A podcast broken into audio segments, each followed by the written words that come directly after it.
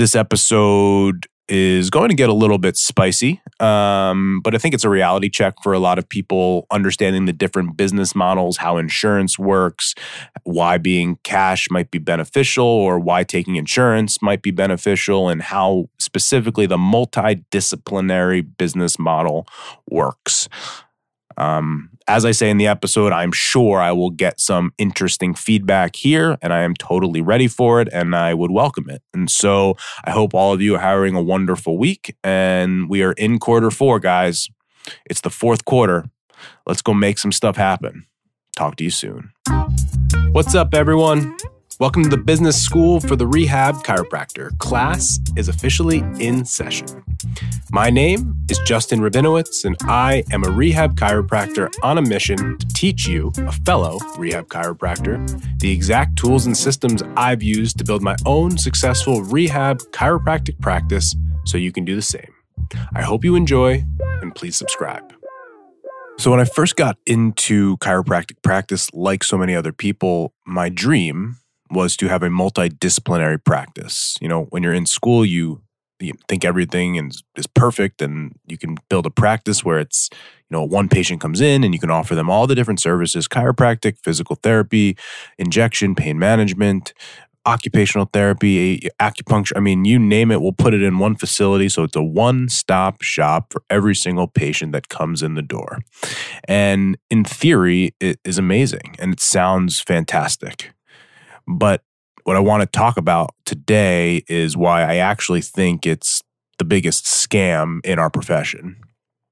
Um, as I've understood business now over the last decade or so, and I've watched and observed dozens and dozens and dozens of multidisciplinary practices get up and running and operate, I think what I want to share today is how that business model works. So, if you're a student out there or a graduate, whether you think you want to do this model or probably even more likely you're going to get a job in this model. I want you to understand how this actually works so that you can go in uh, both eyes wide open. So, let me tell you a little story first. I interviewed a graduating chiropractor about 18 months ago. And when I we started to speak about salary, I asked her what she wanted to make. And the number that she told me, well, she didn't say what she wanted to make, but what she said was that I have an offer on the table um, for about ten thousand dollars more than you know what an average you know salaried chiropractor would make. And the first question that I asked her was this: I said, by chance, does that come from a multidisciplinary practice? And she sort of looked down and you know stumbled on her words a little bit, and the answer was yes. And what we went on to talk about was a scenario that was going to happen for her in her practice that she hadn't considered. So imagine you take a job at a multidisciplinary practice and you are the chiropractor. And in most cases, you are the point of entry. So a patient comes in with back pain, and the first person they're going to see is you. And they come in to see you that day and they have sciatica going down their leg, which is a very common type thing and you put them through the paces in your protocol. You do maybe a McKenzie extension exercise, and very clearly and, and interesting, you get to see that the pain starts to centralize from the calf up to the knee, to the hamstring, to the upper glute, and back into the back. And in McKenzie land, you would say, all right, pain is what we call centralizing and this patient's going to be just fine. They need a conservative action plan, course of care, and get them up and moving, get them rehab, get them strong, get them able to move, and, and they're going to be good to go. But an interesting thing happens in the multidisciplinary setting. The owner of the clinic is going to tell you that a patient that has radicular symptoms, nerve pain down their leg, the protocol is that patient goes to pain management and that patient is going to get an injection, a cortisone injection. Why are they going to get it? Because that's the protocol. Now, they're going to tell you the reason why the patient is getting it is because it's best practice and that's what the patient needs. But the real answer is that clinic has to make money. And so let's go back a few more steps and, and break this down. When I interviewed this chiropractor and I questioned her on on what type of clinic she was working in, the reason why I knew right away that she was making an extra potentially 10 grand right out of school from a multidisciplinary practice is because their business model supports that. Why? Because they often give people services that they very, very questionably will need. And most likely, the highest paying service from an insurance company is going to be pain management. Now, listen, I'm a business person. I want to make money just like the next guy. I've been very deliberate not to have pain management in my practice. Why? Because I know I would use it. Why? Because I have overhead to cover, and that doctor has to make money too. Now, before anyone goes off the rails, I have a few very, very good friends that do pain management, and I will refer patients to them absolutely whenever necessary. Family members, friends. But 90% of the people that walk into our door, probably more than that, do not need that service. And if you think that you're going to be able to build a clinic and have pain management in there where nine out of 10 clients and patients don't use a service, you're crazy. It ain't going to happen. I'm sorry.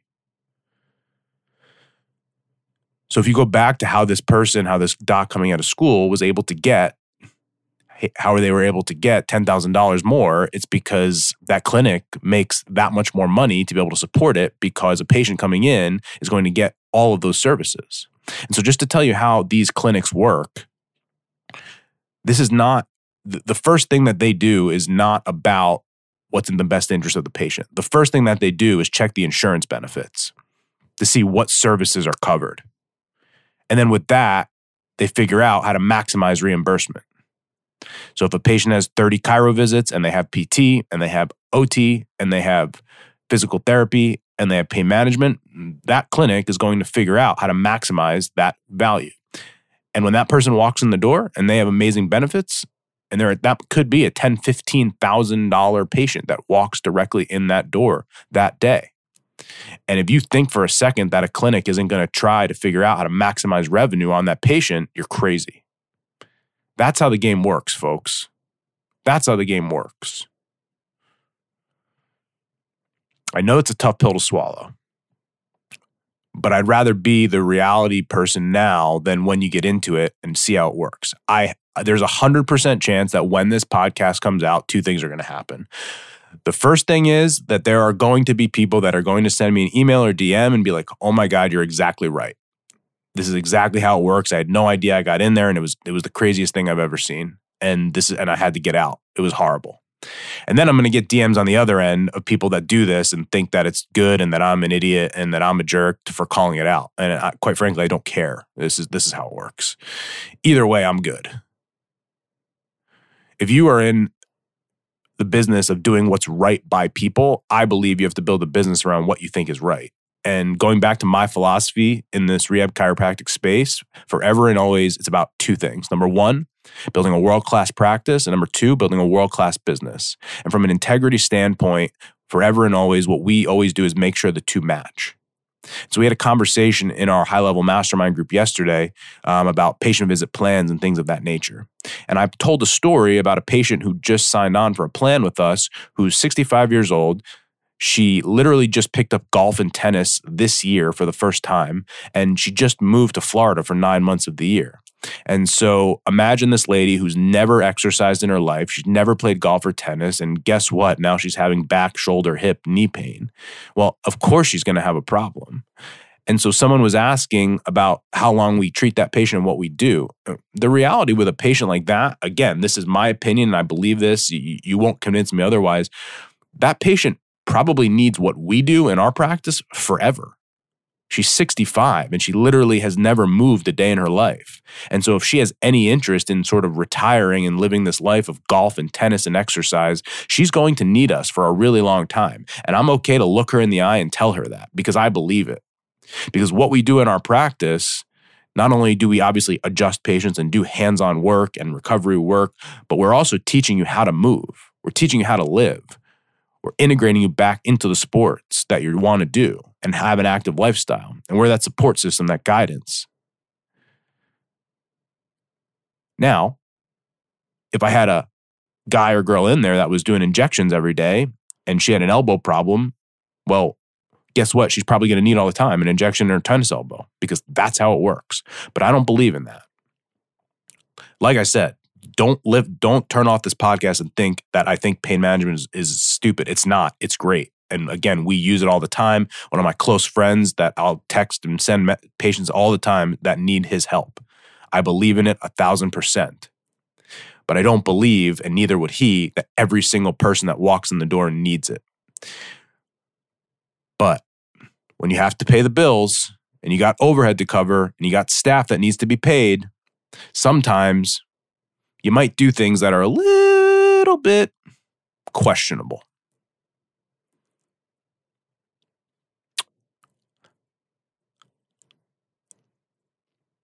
I think one thing that annoys me the most is that good people get caught up in this craziness. People that really genuinely, truly want to help people. But over time, again, if your salary is tied to it and your bonus structure is tied to it, you're going to make the decisions that are right for that and might not always be in the best interest of the patient.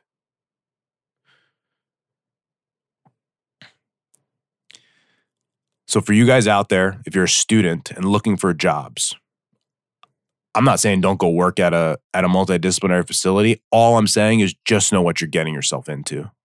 Just know what you're getting yourself into.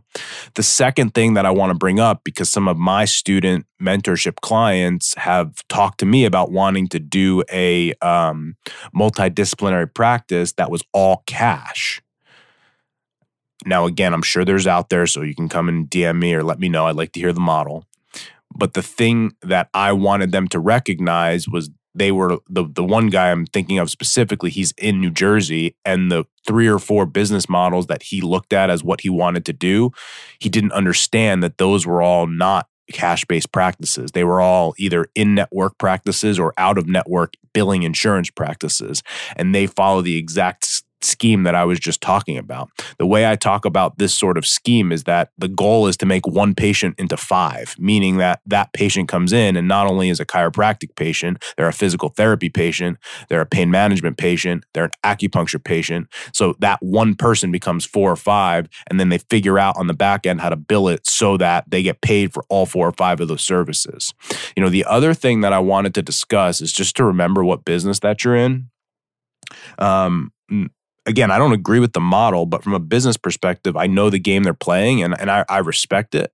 You know, you have to realize once you get into that setting of that multidisciplinary mode of, of figuring out the insurance side of it and how to bill appropriately and get codes paid, you're playing a different game, right? It's kind of like uh, uh, that movie with, I think it was Leonardo DiCaprio, Catch Me If You Can with the insurance game, it's always about catch me if you can, not not in an illegal sense. That's not what I'm saying. It's more of the insurance companies are always going to change the rules to try and not pay you, and then you're going to have to find ways around it so that you can get paid. Different billing codes, treat them on different days, different modifiers, do research, add other services. I know one of the big things recently around here was that um, they were limiting chiropractic and physical therapy services, but they were paying in full for occupational therapy. So, guess what? All these multidisciplinary clinics got occupational therapists very quickly. Um, so, again, understand the game that you're playing. Understand the game that you're playing. You'll have to spend the time. It literally will be a part of your day every single day of staying up on insurance and what they're currently paying, what they're currently denying, what you know, what who, what governor or senator sneezed and changed the rules. Um, that that's always going to happen, and so you have to be up and aware of all of those changes because again, insurance they're not going to try to make it easier for you to get paid. They're going to make it harder because it affects their bottom line. The less they pay you, the more you bill them and the less they pay you, the more they can raise people's insurance premiums. And the less they pay you, the less they have to pay out. So the more profit they make. And so they are in the business of making money. Um, I have stock in United Healthcare, and, you know, typically, other than right now in the recession, that stock does amazing. it does absolutely incredible. So as an investor, like, great as a business model. It's amazing. That is a health insurance company. They're in the business of making their investors money. Understand that. They're in the business of making their investors money. So they are going to want you to bill as much as you can because they want to charge the in the person a premium higher and they're in the business of figuring out how not to pay you because they want to keep the money and increase their bottom line so that they can pay out dividends to their shareholders. This is how the game works, folks. Whether you like it or not, this is the game.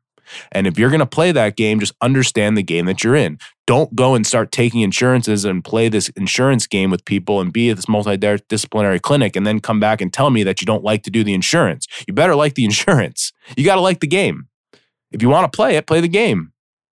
But don't go into it without, if you listen to this podcast, don't go into it without being warned first understand the game that you're playing. You're certainly not going to be in the business of helping people. You're going to be in the business of seeing what insurance will pay. Different game, different game, different game. So I hope that gives you a little bit of context for what game you will be playing. Um, and if it just to be aware, and if you're an associate or a doc coming out of school and looking for a job and wondering how the game sort of works, this hopefully opens your eyes to that. And if you're okay with doing that, no problem with me. I respect it. But again, I want you to go in with eyes wide open. So, if any of you have questions, comments, concerns, I'm sure we'll get a lot of feedback on this episode, and I am certainly ready for it. Have a wonderful, wonderful rest of your week. Thank you so much for listening to this episode. And if you found this content valuable, here are four ways I can help you for free. One, grab a copy of my free guide, the Rehab Chiropractor's Checklist. You can get that at go.drjustinrabinowitz.com slash guide. That's go.drjustinrabinowitz.com slash guide. Two, go ahead and give me a follow on Instagram at Justin Rabinowitz, where I post business content. Three, subscribe to my weekly newsletter by sending me an email at coaching at strive2move.com.